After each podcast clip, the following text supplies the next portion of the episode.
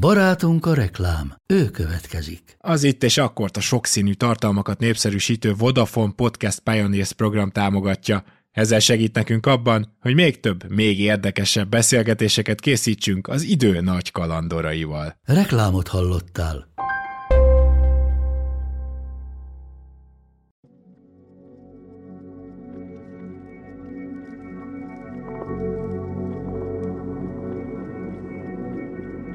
2023-ban már mi is emlegettük, hogy a Magyar Nemzeti Levéltárba hazakerült a Horti család hagyatéka, amelyet Horti Miklós unokája őrzött meg, és amely több száz levelet tartalmaz a 20. század egészéből. Ennek a hazakerülését egy kutatás előzte meg, amelyet 2013 óta Ben Andrea irányít, és a nemrég a témában megjelent könyvnek is ő a szerkesztője.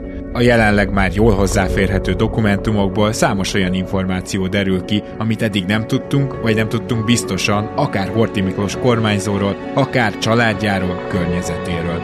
Talán nem lehet eldönteni az összes vitás kérdést még egy ekkora anyag áttanulmányozása után sem, de vajon mik a legérdekesebb információ morzsák, amelyek a történészek számára új válaszokkal szolgálnak a Horti családdal kapcsolatban?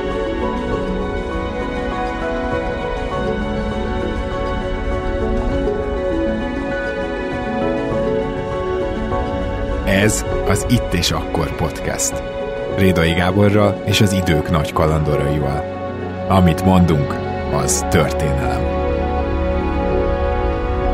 Sok szeretettel köszöntünk mindenkit az Itt és Akkor podcastben, amely szeret reagálni az aktuális dolgokra úgy is, hogyha valaminek az évfordulója van, de úgy is, hogyha valami komoly történelmi felfedezés, vagy a történészek szempontjából egy, egy komoly esemény van, és, és most utóbbira lesz példa, mert hogy, és erről azért már beszéltünk bőven, több adásban is, például ugye nem olyan rég, amikor összegeztük 2023-at Katona Csabával, hogy ugye talán már, már más csatornákról is eljuthatott hozzátok, kedves hallgatók, hogy a Horti családnak rengeteg irata, levelezése, gyakorlatilag több mint száz évnyi anyag megérkezett a magyar levéltárba, a Magyarországos levéltárba, és nyilván ez sokaknak köszönhető, de ebből azóta már egy könyv is született, ez egészen friss dolog, ez, ez nem olyan régen jött ki ez a könyv, ennek a könyvnek a szerkesztője, Bern Andrea történész van itt most velünk, és vele fogok beszélgetni. Andrea, szervusz, és köszönöm, hogy elfogadtad a meghívást. Nagyon szépen köszönöm a meghívást, én is üdvözlök mindenkit. Szia!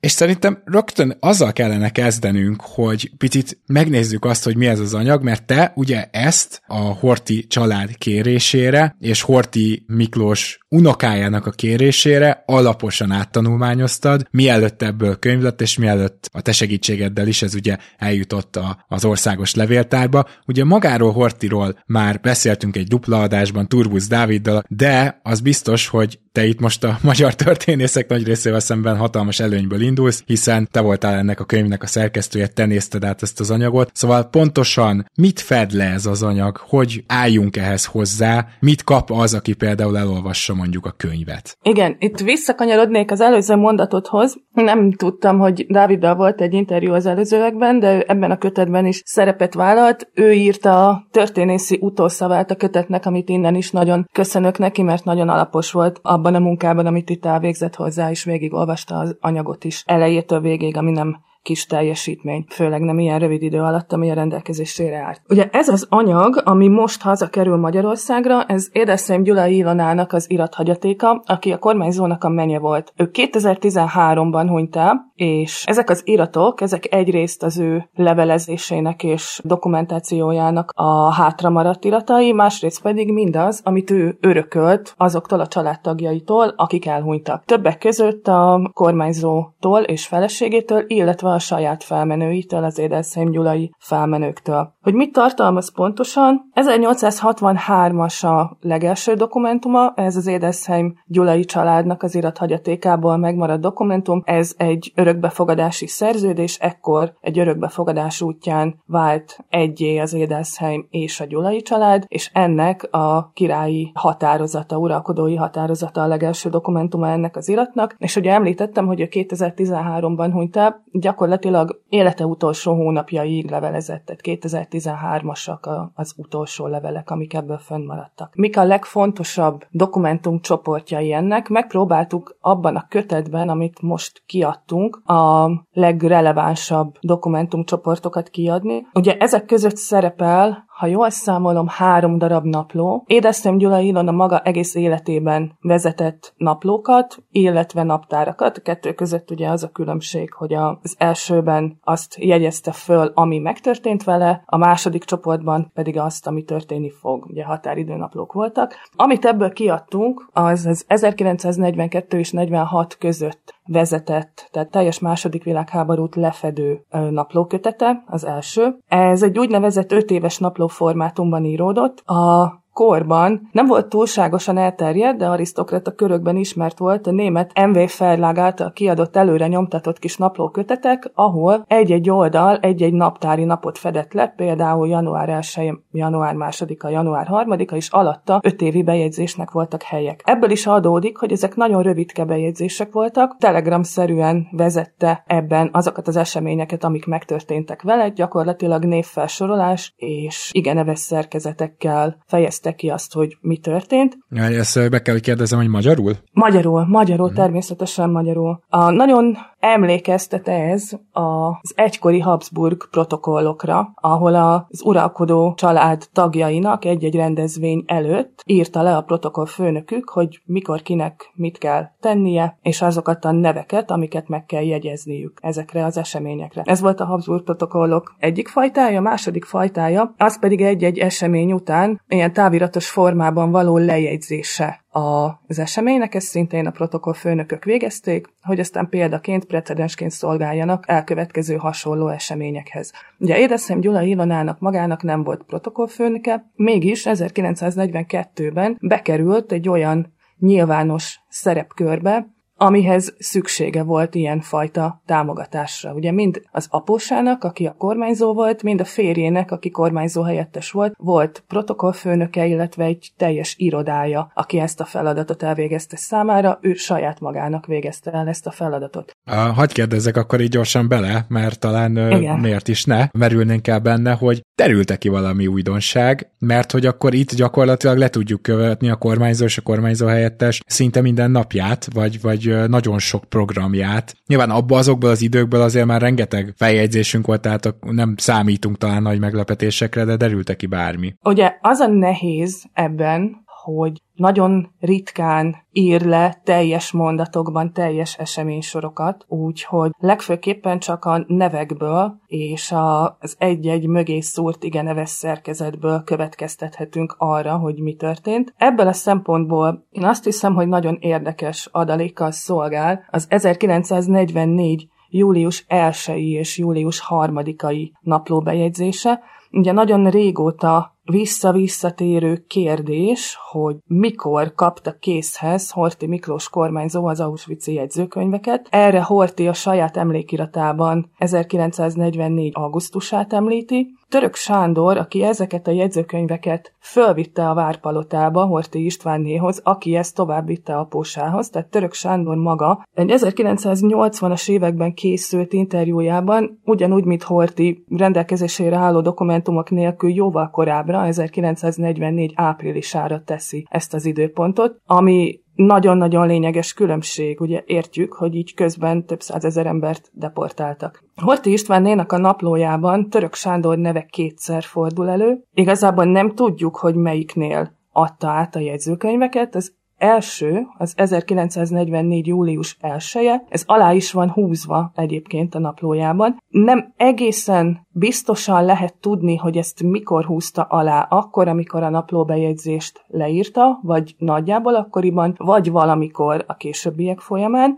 Már ezt, a ezt is most korban. muszáj megint belekérdeznem, mert nagyon uh-huh. izgalmas és érdekes. Ezt például írás elemző megnézte? Tehát, hogy ilyen segédtudományokhoz is nyúltatok ebben? Íráselemzőn nem nézte meg. Van egy-két olyan bejegyzése, áthúzása, amikben vissza tudtam keresni magát a Fields tollat, amivel áthúzta a bejegyzést, és ez egyértelmű volt, hogy ez az, szintén az ő hagyatékából fennmaradt modernkori Fields toll, de ebben az esetben ezt a tollat nem találtuk meg, de ez egy nagyon érdekes kutatás lesz a következőkben, hogy az a toll, amivel ezt a bejegyzést aláhúzta, az mikori tinta, vagy vissza lehet a következtetni, Döbbenet. mikori tinta. Döbbenet. És akkor a, gyakorlatilag igen. ott tartunk, hogy volt egy olyan időpontunk, hogy április, volt egy olyan, hogy augusztus, és ehhez képest az első bejegyzés, ahol elvileg Török Sándorral találkozott Horti, az meg a kettő között van, júliusban. Ez július elsője, igen. Ugye tudjuk azt, hogy amikor Horti legelőször felszólalt a deportálások leállítása érdekében, az napokkal korábban, június 26-án volt, de ekkor még a miniszter tanács részéről érdemi tett nem követte ezt a követelést, és azt is tudjuk, hogy június végén több nemzetközi tiltakozás futott be hozzá, és a történészek egy jó nagy része valószínűsítette, hogy ennek a következménye volt az, hogy ő felszólalt a deportálások leállítása érdekében.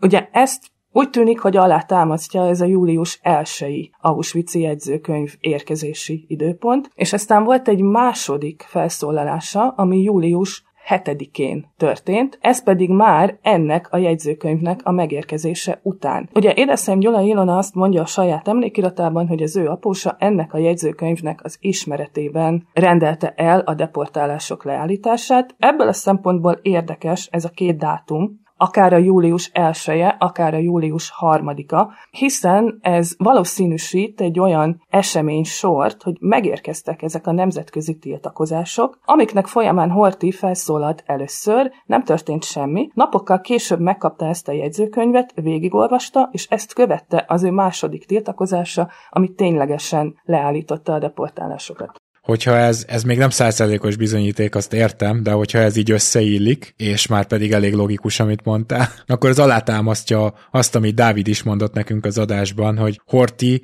bár az akkori európai vezetőkkel együtt volt egy antiszemitizmusa, és túlságosan becsukta a szemét, de az Auschwitzben és a táborokban történtek, az, az neki egyértelműen sok volt, és azzal nem értette egyet. Ugye ez volt, amit Dávid mondott, ö, azt mondta, hogy minden erre mutat, akkor tulajdonképpen azért ez is ebbe az irányba visz minket, hogy Hortinak az már mindenképpen sok volt, és ezért is állította le a deportálásokat. De ezt most én kimondtam a következtetést, aztán lehet, hogy egy történész azt mondaná, hogy ne siessünk ennyire. Ugye én itt kiszoktam emelni azt is, hogy ez végigköveti a levelezéseit, végigköveti akár az emlékiratait is, hogy volt egy 19. század második felében az osztrák-magyar monarchiában létező magyar gentry antiszemitizmus, amit a Horthy is magáénak tett. De ez egy 19. századi ember antiszemitizmusa volt, ugye mindazok után, hogy a 19. század második felében Ferenc József politikai és vallási egyenjogúságot adott a zsidóságnak. Ez egyfajta ijegységgel vegyes féltékenysége volt annak a magyar nemességnek, aki hirtelen szembesült azzal,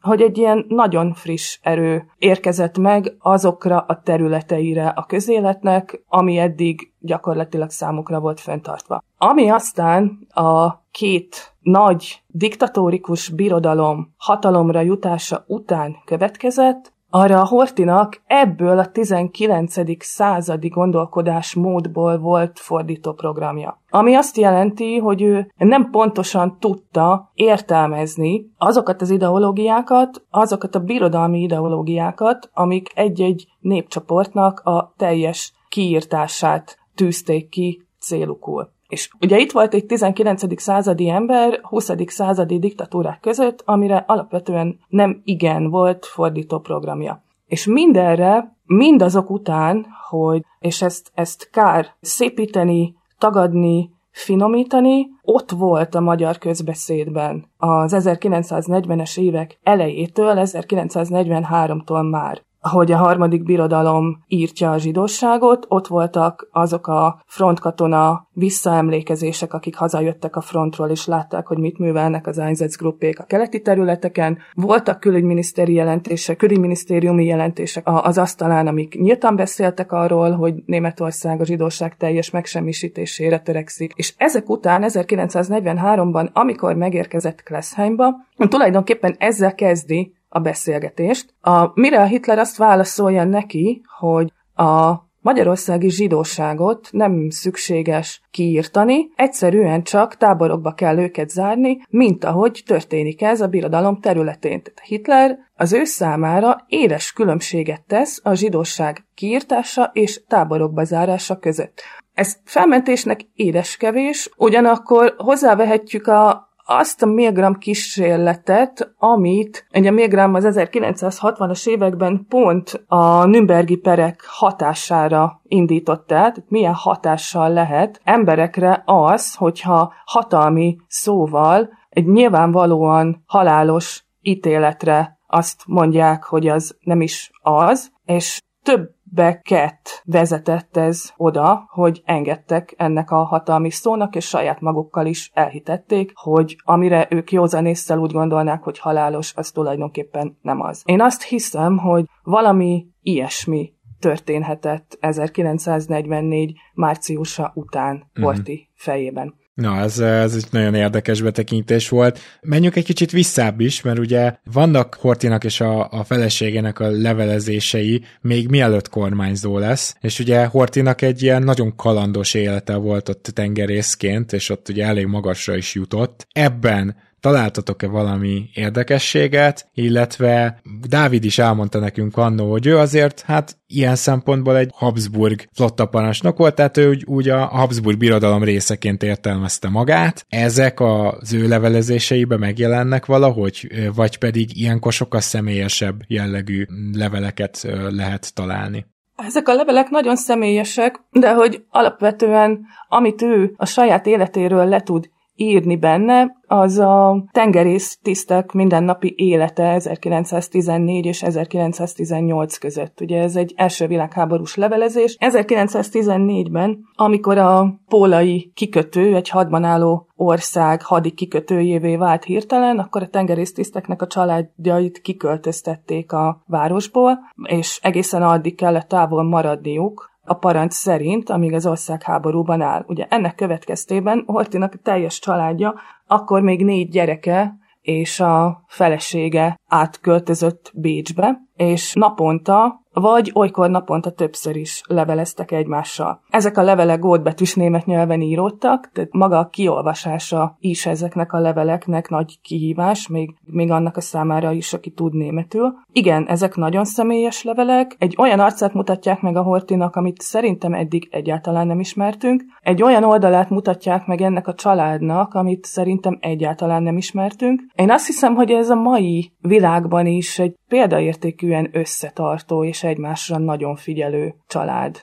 volt. Beleértve magát a kormányzót is, amit itt talán a legkevésbé gondolnánk egy katonatisztről, de nagyon-nagyon odafigyelő szeretettel fordult a, a gyerekei és a felesége felé naponta többször. És persze mindemellett ugye ott volt a mindennapi élete ezeknek a tengerésztiszteknek, és kiderül ezekből a levelekből az is, hogy ez egy világ, amiben ő teljes mértékben otthon érezte magát, és aminek ő jövőképként várta a folytatását. Ugye visszafelé az első világháború után száz évvel olvasva ezeket a leveleket, egyértelműnek tűnik, hogy amikor ő ott beszámol, felújítja a tetőt, amit levitt a vihar, meg új sparheltet vesz, hogy majd jön haza a felesége, egy ilyen katonatiszti megilletődéssel, és majdnem, hogy kétségbeeséssel jár sparhelt árusról sparhelt árusra, és írja a feleségének a leveleket, hogy ő teljesen el van veszve ebbe, és ő ebben nem tud dönteni, és hogy így végre jöjjön már valaki asszony, aki ebben neki tud segíteni. Ugye ott van mögötte az is, hogy, hogy közben az ország háborúban áll, de az Adria maga el el van szigetelve a hat, hadszinterektől,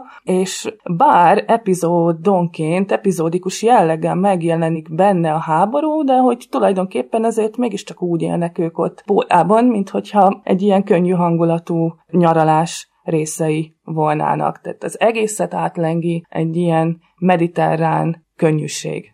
És ott van fölötte annak az árnya, amit az olvasó csak a saját tudásából tud, hogy ez egy olyan világ, ami nagyon-nagyon rövid időn belül véget ér. Csak az írója még nem tudja. De akkor itt most tulajdonképpen magáról a háborús ö, eseményekről nem is nagyon ír a feleségének? Ír természetesen háborús eseményekről, néha kifutott ez a flotta, néha találkozott ellenséges hajórajokkal, néha elindult bevetésekre, de az a háború, amit ők ott megéltek az Adrián, az messze nem az a háború volt, mint amit például az osztrák-magyar hadsereg katonái Doberdónál éltek meg ugyanebben az időszakban. Talán ennek köszönhető az is, hogy amikor ő megjelenik Szegeden, és elkezdi toborozni, vagy számára elkezdi toborozni gömbös a hadsereget, a nemzeti hadsereget, akkor ugye olyan tisztekkel van körülvéve, akik ezt a háborút lovassági vagy gyalogsági tisztként harcolták végig. De tipikus jeleivel annak, amit posztraumás stressznek nevezünk, amikor összemosódik az ellenség és a civilnek a fogalma,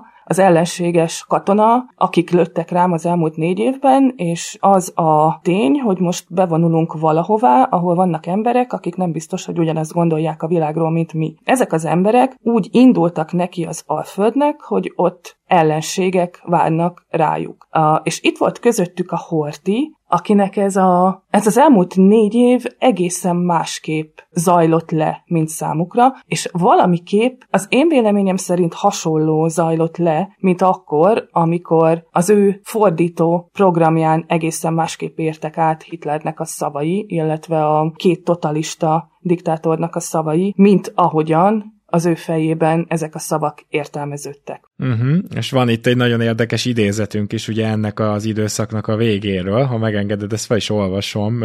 Nagyon túlértékelnek. Mindenki korlátlanul bízik bennem, amit soha nem fogok tökéletesen igazolni, mert nincsenek meg hozzá a képességeim. Híres vagyok fegyveres szerencsémről és sebesülésemről. A fő ok, amiért mindenki az én kezemben akarja látni a hadsereget, az az, hogy a fegyveres erő minden körülmények között megvásárolhatatlan maradjon.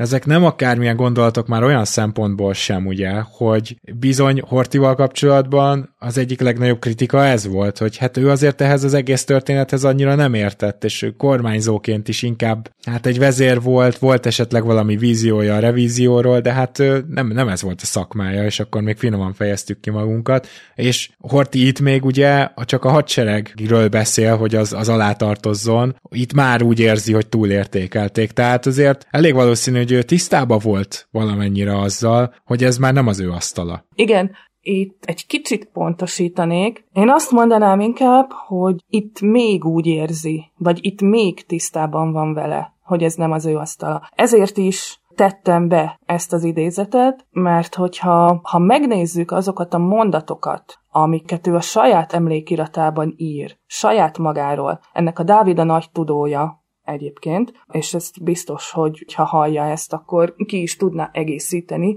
pontosan. Ugye nagyon hatott rá az a 25 év, ahonnantól kezdve őt kormányzóvá választották, és a, a sajtóban gyakorlatilag naponta azt hallotta, hogy ő a hazának a megmentője. Én azt hiszem, hogy ez a mondat azért nagyon lényeges, mert itt még, még, még mérgezetlen tudattal teljesen tisztán tekint arra, hogy ki ő, ebben a történetben. Uh-huh. És akkor úgy lehet érezni, és itt talán át is térhetünk arra, hogy ugye a Horti család belső levelezései is egy teljes fejezete a könyvnek, amely gyakorlatilag az első világháború után, tehát az ő kormányzósága alatt születtek, és ezekből a belső levelezésekből te úgy érezted, hogy azért ez megváltozott egy kicsit? Párhuzamosan szeretnék csak ide dobni egy kis mondatot, amit viszont az unokája mondott el, ugye, és az unokája pedig azt mondta, hogy hát ő maga is úgy érezte, hogy 50 éves koráig az ember nyomot akar hagyni, és utána már sokkal szabadabb.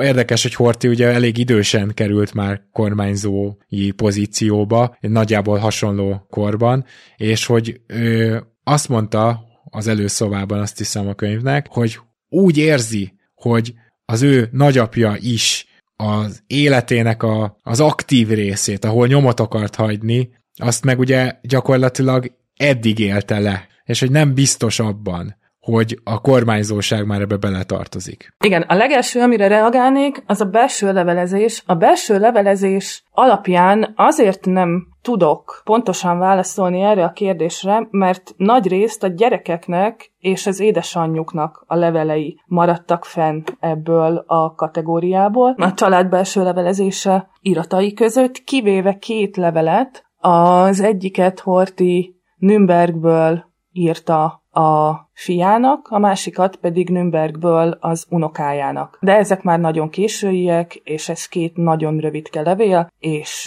közéletről szinte egyáltalán nem is beszél benne. A másik aspektus, amire reagálnék, az pedig az, hogy igen, 50 éves volt, amikor kormányzóvá választották, ez így néha nem is tudatosul bennünk, hogy ez mit jelent. Ez gyakorlatilag azt jelenti, hogy ő gyerekkorától kezdve gyakorlatilag leélt egy életet tengerész tisztként, illetve tengerész tiszt növendékként egy olyan világban, a 20. század elején, ami 19.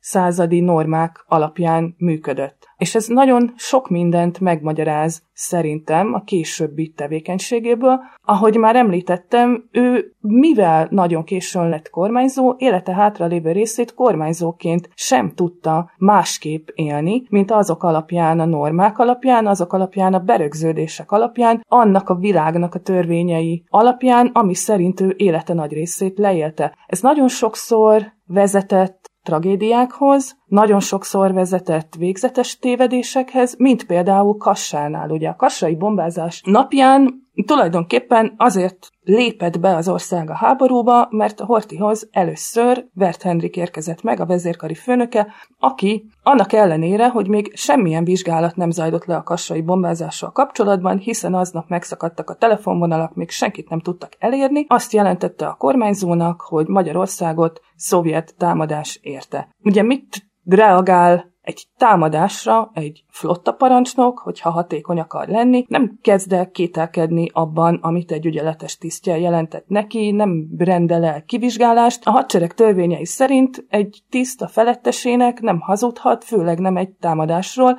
és ez egyetlen hatékony reakció. Olyankor elrendelni a visszatámadást. És a Hortinak ez a zsigeri első 50 évében rögzült reakciója kapcsolt be, akkor is, amikor már nem flotta parancsnok volt, hanem kormányzó, egy országban, aminek volt egy alkotmánya, ami elrendelt bizonyos szabályokat, mit kell tenni akkor, hogyha az ország háborúba lépéséről kell dönteni. Ez abban a pillanatban az ő fejében nem fordult meg, és azért nem fordult meg, mert ő egy 19. századi normák alapján az osztrák-magyar monarchiában szocializálódott katonatiszt volt, és ez hmm. volt neki az alapvető, a zsigeri reakciója.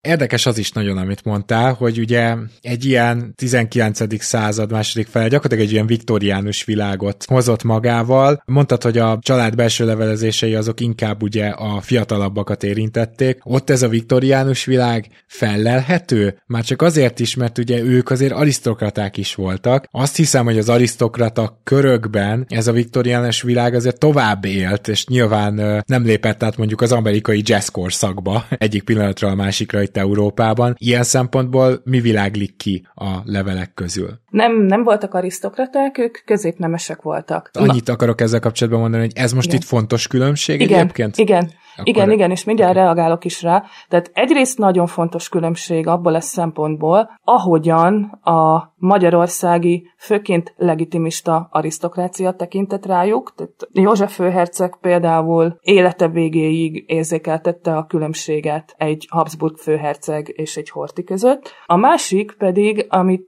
szintén említettél, ez a jazz korszak, és mennyire lép át bele az arisztokrácia, de a Horti két fia, mind az István, mind a Miklós, ők nem csak, hogy jazz rajongók voltak, és ez, ez rendszeresen előjön a velük kapcsolatos mindenféle visszaemlékezésben, de aktív résztvevői voltak a budapesti tehetős fiatalság éjszakai életének. Hoppá, hoppá.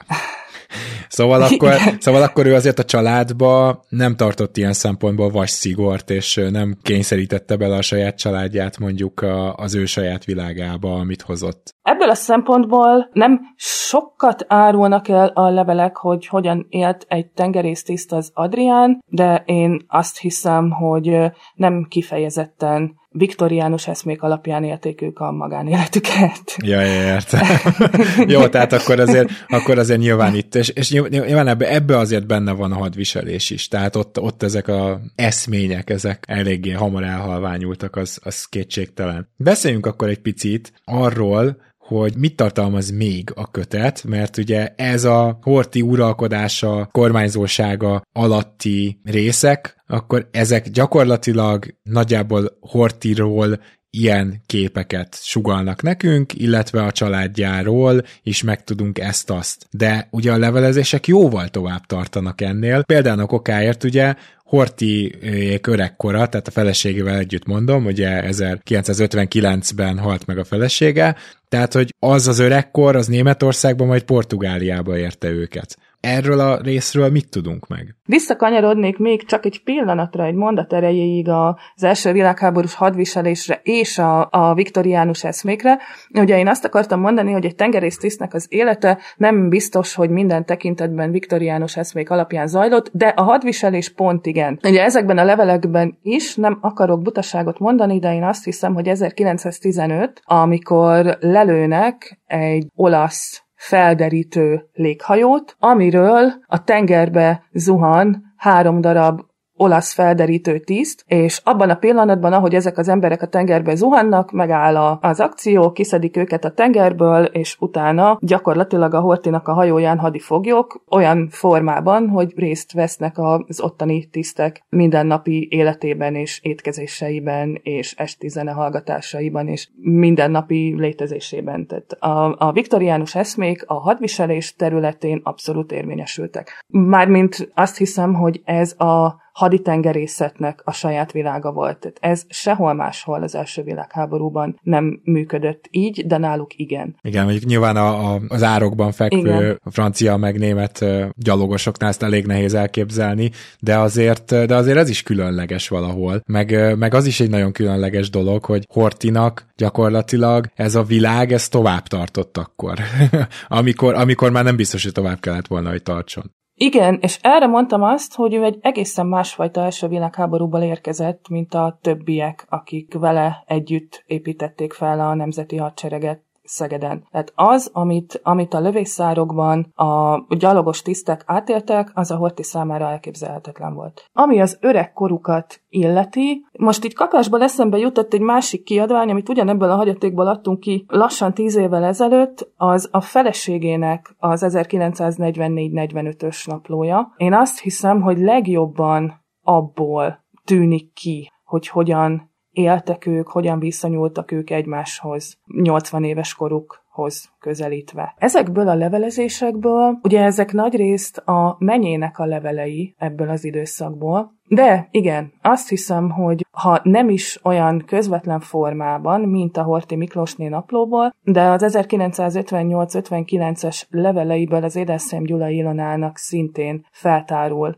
egy világ erről a két idős emberről. Illetve ez egy kicsit tovább visz már, egy hosszú levelezés folyam maradt fent a Kálai Miklós és a Horti Miklós között. Az első levél 1946-os, ha jól emlékszem. Tehát itt már emigrációban van Horti. Itt ez már, ez már teljes mértékben emigráció, ha, igen. Ha jól emlékszem, ahogy így átolvasgattam, itt, itt volt az a megszólítás, hogy kedves drusszám.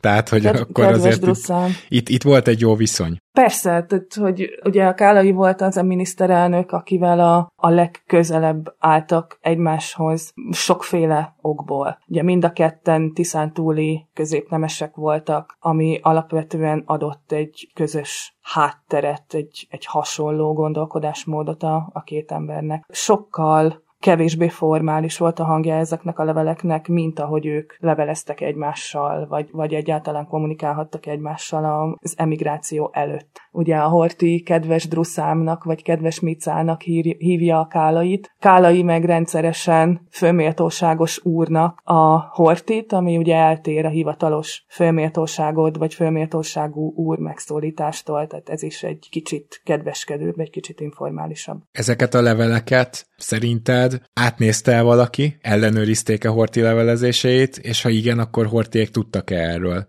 Csak azért, mert akkor nyilván egy picit máshogy is olvassa ember, az ember magát a levelet. Ugye ezek emigrációs levelek. Ez egy nagyon jó kérdés. Ugye az biztos, hogy 1946 és 1948 között Horti a CIC-nek, a Counter Intelligence Corps-nak, egy amerikai titkosszolgálati szervnek a fennhatósága felügyelete alatt élt. Weihheimban. Nem hagyhatta el Weihheim területét, csak akkor, hogyha ennek a hatóságnak bejelenti. Az, hogy a leveleit ellenőrizték-e, illetve ki ellenőrizte pontosan, ez egy vissza-visszatérő kérdés. Ő is kérdezi Kálaitól, de ő legfőképpen arra kíváncsi, hogy az olasz hatóságok, ugye Kálai Olaszországban élt, Castel Gandolfóban a pápai rezidenciától nem messze, hogy az olasz hatóságok vajon olvassák-e ezeket a leveleket, és Kálai, aki alapvetően sokkal pessimistább az emigrációban, mint a Horti, ebben a tekintetben valamiképpen sokkal bizakodóbb, és állítja, hogy ő biztos benne, hogy ezeket a leveleket nem olvassa el senki. Ez egy kérdés, tényleg. Akiről biztosan tudunk, hogy olvasta ezeket a leveleket, ez az Édelszem Gyula Ilona volt, mert ő intézte az apósának a levelezését. Tehát ő volt az, aki letisztázta az öregnek a leveleit, és indigó másolatot készített belőle. És említetted ezt, hogy uh, ugye Olaszországból ott sokkal pessimistább volt Kálai. Magyarország sorsának alakulásáról beszéltek ezekbe a levelekbe, a világról, a világpolitikáról beszéltek ezekbe a levelekbe, honnan érződik át ez a pessimizmus, vagy a hozzá képest Hortinak ezek szerint relatív optimizmusa? Ó, folyamatosan. Ugye a Kálainak minden gyereke itthon maradt Magyarországon, és mindannyian meglehetős kálváriát jártak végig. Az egyikük évekig raboskodott a Szovjetunióban, majd aztán hazatért Magyarországra, ahol, ahol egy töredékét minimálisat tudott visszakapni azokból a földekből, amik egykor a kálai birtokot képezték, és aztán egy sajtóhadjárat gyakorlatilag onnan is elődözte. A legidősebb fia aztán kiköltözött Olaszországba, és a legkisebb fia pedig feleségül vett egy arisztokrata lányt, akinek most nem fogom tudni idézni a nevét, aki pedig éveket ült az Andrási út 60-ban, és ezek a hírek a Kálaihoz folyamatosan érkeztek. Tehát ő pontosan informálva volt a saját családjának a káváriájáról, arról, hogy éppen mi történik Magyarországon. Ez egy érdekes kérdés, hogy, hogy vajon a Hortin nem, vagy ha igen, a akkor, akkor miért volt ő bizakodóbb? Ez valószínűleg a kettejük alapvető temperamentumának a különbsége is. Ugye a Hortinak, a menyének a teljes családja élt az 1950-es években otthon Magyarországon, és aztán az 56-os forradalom idején sikerült kijutniuk, de előtte ők is sok káváriát jártak. Többször próbáltak meg kijutni az országból, zöld határon keresztül nem sikerült, elvették a gyerekeiket, mert ebben a családban is számos tragédia történt az 1950-es években. Ennek ellenére a Horti sokkal optimistább volt a jövő tekintetében, mint a Kálai. A Horti nagyon bizakodó volt abban, hogy ők haza fognak jutni, a Kálai váltig állította, hogy ők biztos nem majd talán az unokájuk. De lehet, hogy az sem. Hoppá. Portugáliáról mit lehet tudni? Mert ugye így az meg nem értek véget a kalandok a Horti családnak, az biztos ott 46 és 48 között. Igen, tehát hogy az egész Portugália portugáliai költözés először 1946-ban került szóba. Ugye akkor kezdtek el gondolkodni arról, hogy hova költözzenek. Ekkor azonban még az amerikaiak fennhatósága alá tartoztak, és nagyon úgy tűnik, hogy az amerikai hatóságok egészen addig, amíg a Nürnbergi perek le nem zajlottak, ugye ekkora már eldőlt, hogy a Horti ott tanul lesz, nem engedik el őt a Németország amerikai zónájából, hiszen úgy gondolták, hogy szükség van a tanúvallomásaikra, nem csak neki, hanem ifjabb Horti Miklósnak is, mind a kettejüket berendelték Nürnbergbe, ifjabb Horti Miklós többször is, hogy tanúvallomást tegyen. Az 1944-es magyarországi eseményekről, illetve annak is a németeket érintő aspektusairól. Tehát ők, az amerikaiak, a németek magyarországi tevékenységére voltak kíváncsiak Hortiéktól. És ugye amikor a legutolsó ilyen per is lezajlott, az Edmund Wezenmayernek a pere, akkor következett el az a pont, hogy Hortiék távozhattak Németországból.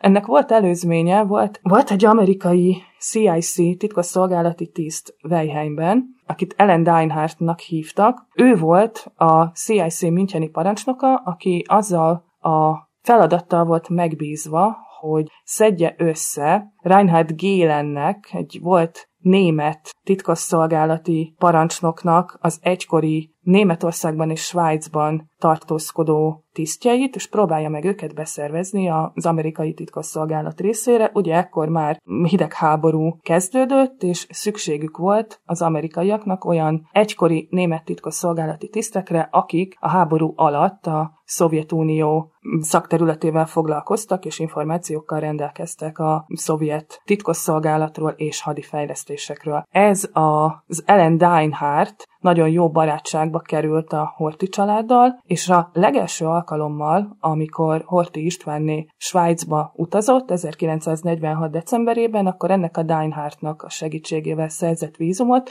és ennek a Deinhardtnak a segítségével kapott egy listát, ettől a Deinhardtól kapott egy listát Svájcban olyan diplomáciai testületektől, akiket érdemes végig látogatnia, hogy esetleg letelepedési vízumot kaphatnak náluk. És az egyik ilyen diplomata az a svájci portugál ügyvivő volt ebben az időszakban. Így kezdődött 1946-ban. Aztán 1948-ban több szál is egybe futott abban az irányba, hogy végül Portugália lesz az, ahol letelepednek. Az egyik, ez az amerikai szál, a Deinhardtnak a segítsége, a másik ifjabb Horti Miklósnak a közbenjárása, aki ugye Portugáliában volt követ a második világháború évei alatt, 1942-ig, és ott került jó kapcsolatba az ottani portugál követtel, és ez a szál is segítségükre szolgált abban, hogy ők portugáliai vízumot kapjanak. Illetve van egy nagyon érdekes aspektusa ennek, volt egy Ruben Hecht nevezetű cionista politikus, aki Svájcban élt, és ő is hozzájárult az ő portugáliai vízumok megszerzéséhez. Hát ez tényleg nagyon érdekes, ugye, annak tükrében, hogy Hortit már akkor is, milyen vélekedés alakult már akkor is ki róla, de Ráadásul ugye maga Horti István Sarif, ugye az unokája is megírta ezt, hogy az ő édesanyja, Hortinak a menye, csak hogy itt tudjuk követni a családi ágakat. Tehát ő volt az, aki egészen elképesztően nagy erőfeszítéseket tett azzal kapcsolatban, hogy nekik ne Németországba kelljen élni, hanem hogy aztán Portugáliába költözzenek, és ő volt az, aki a családnak a hát tovább mozdulását annyira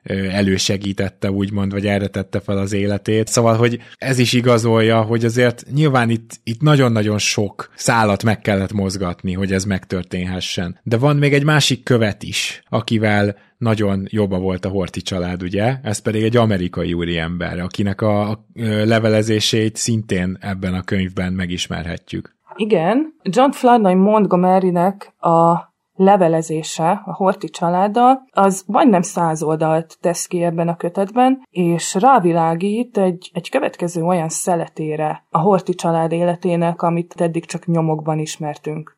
Ugye tudott volt az, hogy valamikor a Portugáliába költözésük időszakában létrejött egy alap, ami számukra életjáradékot biztosított. De hogy pontosan ki volt ebben az alapban, arról eltérnek a visszaemlékezések, illetve ennek a pontos menete sem volt eddig ismert, hogy ők hogy, mikor, kiáltal, milyen rendszerben kapták ezeket a pénzeket. Itt gyakorlatilag száz oldal csak erről szól. A Montgomery volt az, ő egy nyugalmazott amerikai diplomata volt, egy ilyen joviális öregúr, akinek nagyon sok ideje és nagyon sok jó szándéka volt, és ugye ő nem az a, az amerikai követ volt Magyarországon, aki az Amerikával való hadba lépés időszakában képviselte az országát, tehát neki alapvetően szinte csak jó emlékei maradtak meg Budapestről, és hatalmas nagy tetrekészséggel és jó szándékkal állt neki megszervezni ezt az alapot. Az is érdekes, hogy akiket sikerült ebbe belevonnia, az egyrészt ő maga volt és a felesége, másrészt egy meglehetősen érdekes család, a Pátiak, ők három fivér voltak, Páti László, Páti Ernő és Páti Gábor. Ők valamikor az első világháború idején távoztak Egyiptomba, és a, a második világháború időszakára már az Egyesült államok a titkos szolgálatánál, az OSS-nél dolgoztak, legalábbis Páti Lászlónak Nürnbergben OSS tisztviselőként volt irodája. És ez a három fivér az, aki gyakorlatilag a minden mellett ők egyébként üzletemberek voltak. Zsidó származású családról beszélünk, egyébként Polnauer volt a, a nevük népmagyarosításukig, ami az 1910-es években következett be. Igen, és ők a legkitartóbbak ebben az alapban, ők azok, akik ténylegesen biztosítják a, a megélhetésüket, a többiek azok esetlegesek montgomery kívül. Ugye néha hozzájárult ehhez Kálai is, és valószínűleg hozzájárult ehhez az alaphoz, de magán csatornákon, Aponyi Madeleine, illetve Madeleine Forrest, egy amerikai arisztokrata hölgy, aki egy magyar arisztokrata felesége volt néhány évig, és valamilyen módon csodálattal tekintett a magyar arisztokratákra, illetve a Horti családra. Ő is hozzájárult ehhez az alaphoz, de ennek nincs nyoma a Montgomery levelezésben, illetve csak annyi, hogy Madeleine többször mondta, hogy ő ezt külön intézi, de de ő is havonta hozzájárul. Tulajdonképpen ki is költözött Portugáliába? Tehát mekkora család rész ment ott át? Ó, ez egy nagyon érdekes kérdés, mert hogy igazából a két öregről beszélünk, Horti Miklósról és Horti Miklósnéről, Édelszem Gyulai Ilonáról, illetve Istvánról, aki a kiköltözéskor volt 8 éves. Az ifjabb Horti Miklós egy ideig velük élt Németországban, aztán ő szerencsét próbált különböző országokban, ő nem élt velük rendszeresen Portugáliában, illetve nem élt velük ott már a Horti Jenő sem, aki valamilyen módon nem kapott letelepedési vízumot sehol. Beutazási vízumra, tehát turista vízumról turista vízumra élt Európa különböző országaiban, meglehetősen kevés pénzből, mivel állandó bevétele nem volt, és ezt próbálta meg kipótolni afrikai vadászatokkal. Ugye ő a, az első világháború és a második világháború között egyrészt lótenyésztésből és kutyatenyésztésből élt,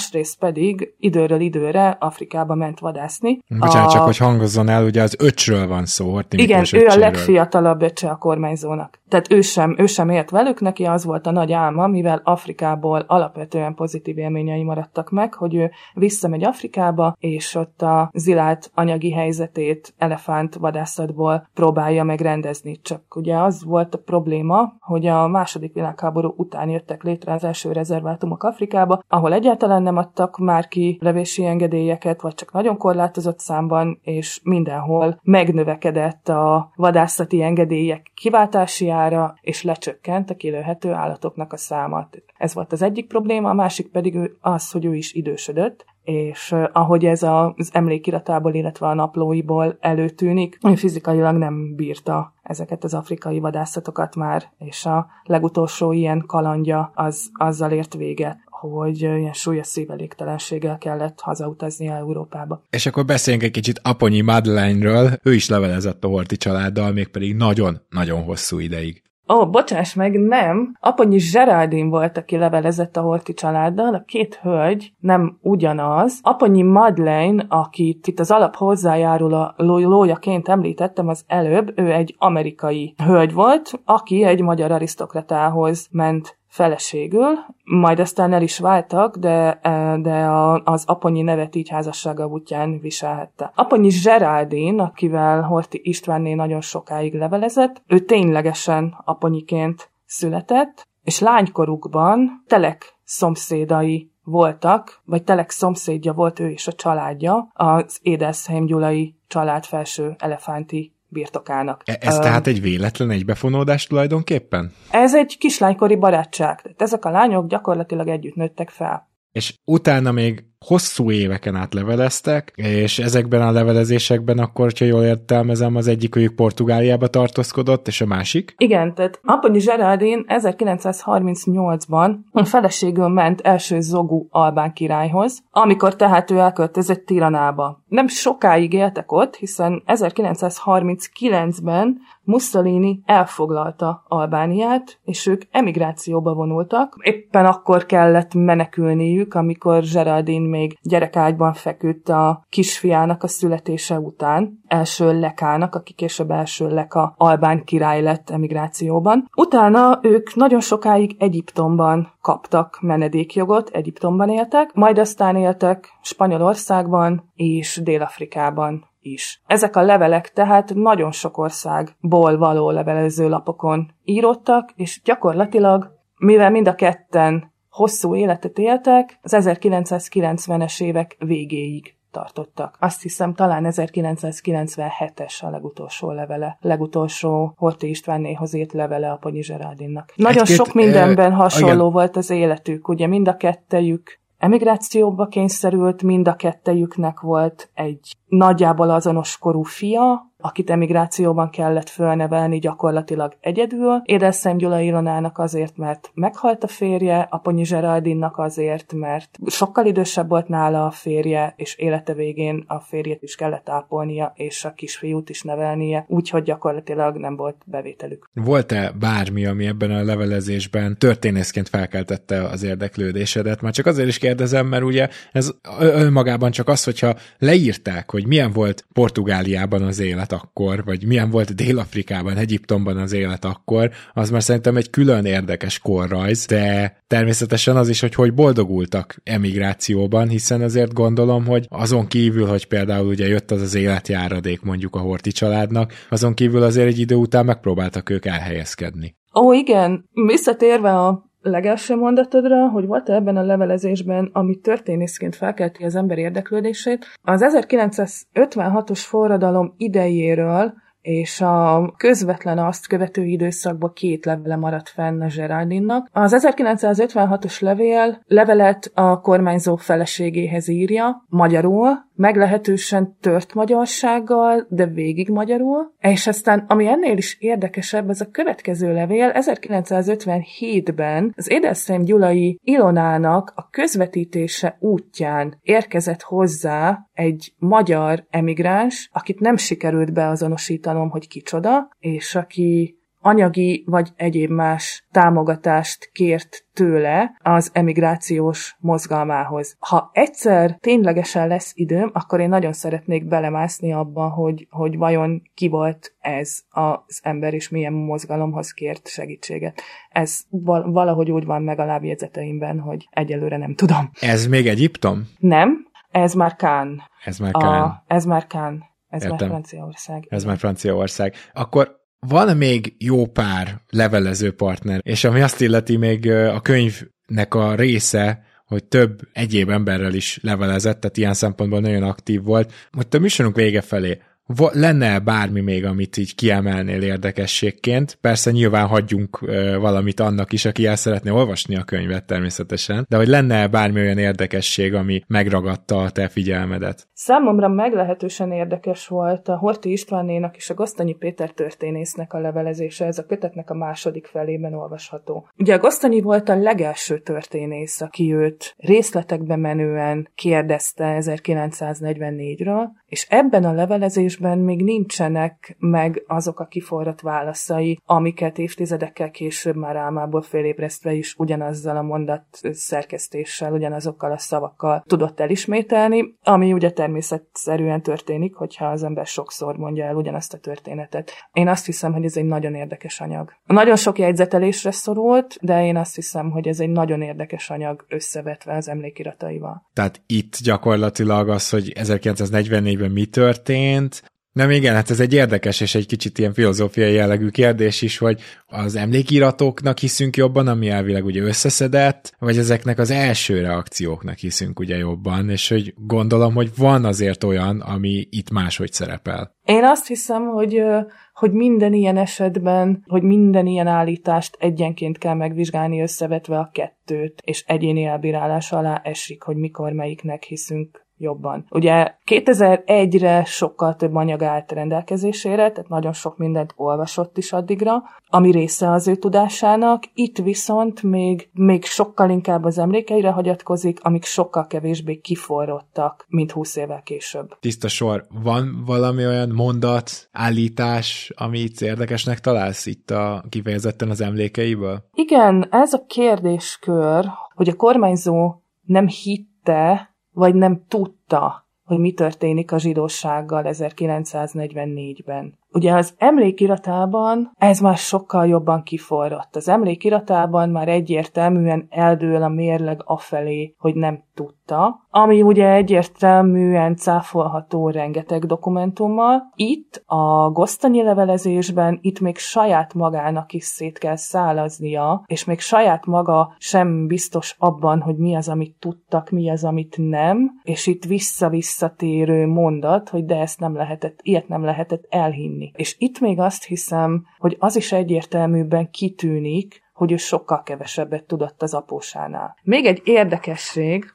a Horti Istvánné kései levelezéséből Horti Istvánnénak és a Vattai Antalnak, aki egykor a kormányzó katonai irodájának vezetője volt, 1944 nyarától kezdve egészen 1944. október 15-ig, az ő lányával folytatott levelezése az Édeszem Gyulai Ilonának.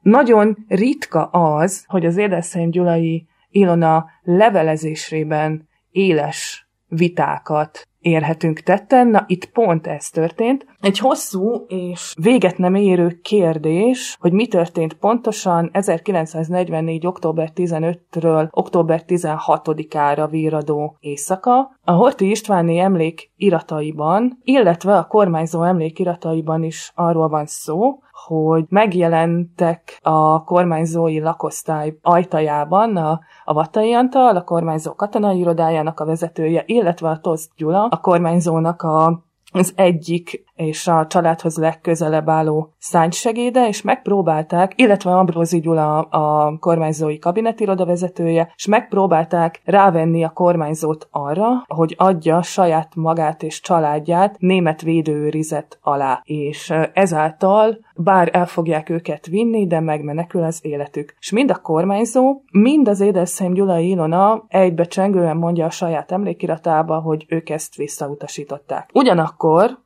az Edmund Wesenmayernek a perében a Wesenmayer váltig állítja, hogy már pedig hozzá már egy olyan üzenet érkezett el, hogy a kormányzó beleegyezett abba, hogy védőőrizet alá adja magát, és amikor ő másnap reggel megjelent a várpalotában, akkor ő ennek tudatában jelent meg ott, és ő nem letartóztatta a hortit, hanem német védőőrizet alá helyezte. És egy visszatérő kérdés, hogy ebben a történetben ki nem mond igazat. Ugye, bocsánat, a... csak hogyha esetleg valamelyik hallgatónak ez nem lenne, meg itt a náci hatalom átvételről van szó Magyarországon. Igen, igen, igen, igen, igen. És az édeszem Gyula Ilona arra a következtetésre jut a saját emlékirataiban, hogy feltehetően a Vatai Antal és a Tosz Gyula volt az, akik alapvetően jó szándékból az által vezérelve, hogy ők meg akarják védeni a kormányzó életét, jártak közben álla és próbálták rávenni arra, hogy, hogy tegye meg ezt a lépést, de amikor nemleges választ kaptak, akkor mégis ezt az üzenetet vitték tovább a Wezenmayernek, és ezzel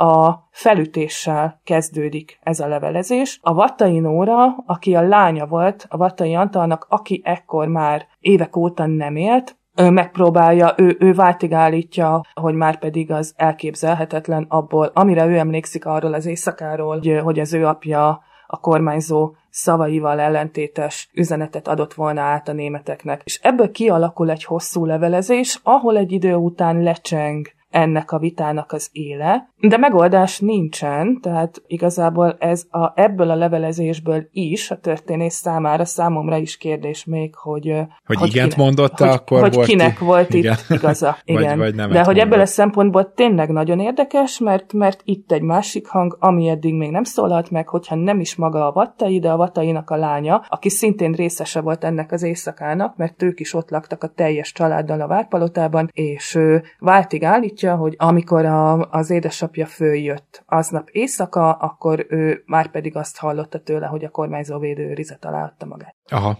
azt hiszem, hogy egy egészen elképesztően érdekes merülésben volt most részünk a Horti család. A történelmorákon tanultakban is, nyilván, tehát abba is bele-bele kaptunk, de a Horti családnak a, a sorsáról is, illetve talán a karaktereiről is megtudtunk új dolgokat, úgyhogy Bernandra, én nagyon szépen köszönöm ezt a kis összefoglalót, de azért, aki teljes képet akar kapni, azt gondolom, hogy a könyvön keresztül kaphatja ezt meg. Hát én is nagyon szépen köszönöm ezt a beszélgetést nem is csak a kép kialakítása szempontjából érdekes ez a kötet, hanem tényleg vannak benne olyan részek, amik alapvetően olvasmányosak. Azt nem mondom, hogy minden dokumentumcsoportja alkalmas arra, hogy az ember regényként olvassa, de vannak benne olyan részek, amik, amik olvasmányként is kifejezetten etetik magukat. Például a Horti Jenőnek a naplója és az emlékirata. Na igen, az afrikai vadászatok mindig, mindig, mindig jó történetek. Andrea, nagyon szépen köszönöm. Én is köszönöm szépen. Kedves hallgatók, nektek pedig a figyelmet köszönjük. Most búcsúzik Rédai Gábor, illetve társszerkesztőnk Katona Csaba, valamint két producerünk Román Balázs Balázs és Hampuk Rihárd. A jövő héten is érkezünk az itt és akkorral, amit ma mondtunk, az viszont már történelem.